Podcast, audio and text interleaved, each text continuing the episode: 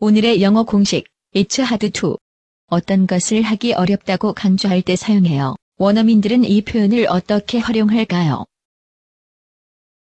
They tend to be really like nerdy and booky. So it's actually really hard to find like a boyfriend or guys who are interested in you at NYU. It's actually really hard to find like a boyfriend.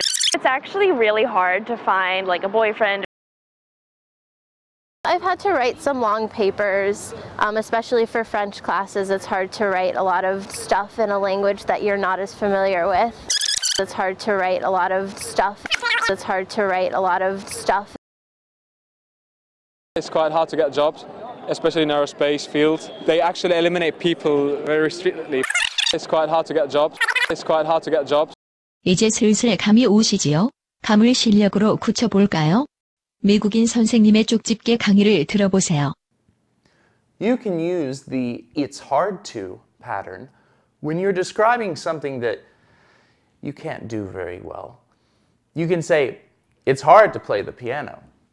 Of course, the opposite of hard to is easy to.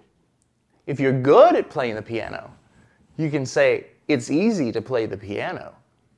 Try to use both patterns in everyday life. 그럼 다시 한번 원어민들의 인터뷰를 들어볼까요? It's actually really hard to find like a boyfriend.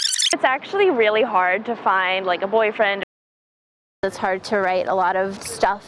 It's hard to write a lot of stuff It's quite hard to get jobs. It's quite hard to get jobs. 이제 hard to는 여러분의 것. 스피킹 맥스 영어 공식은 계속됩니다. 쭉.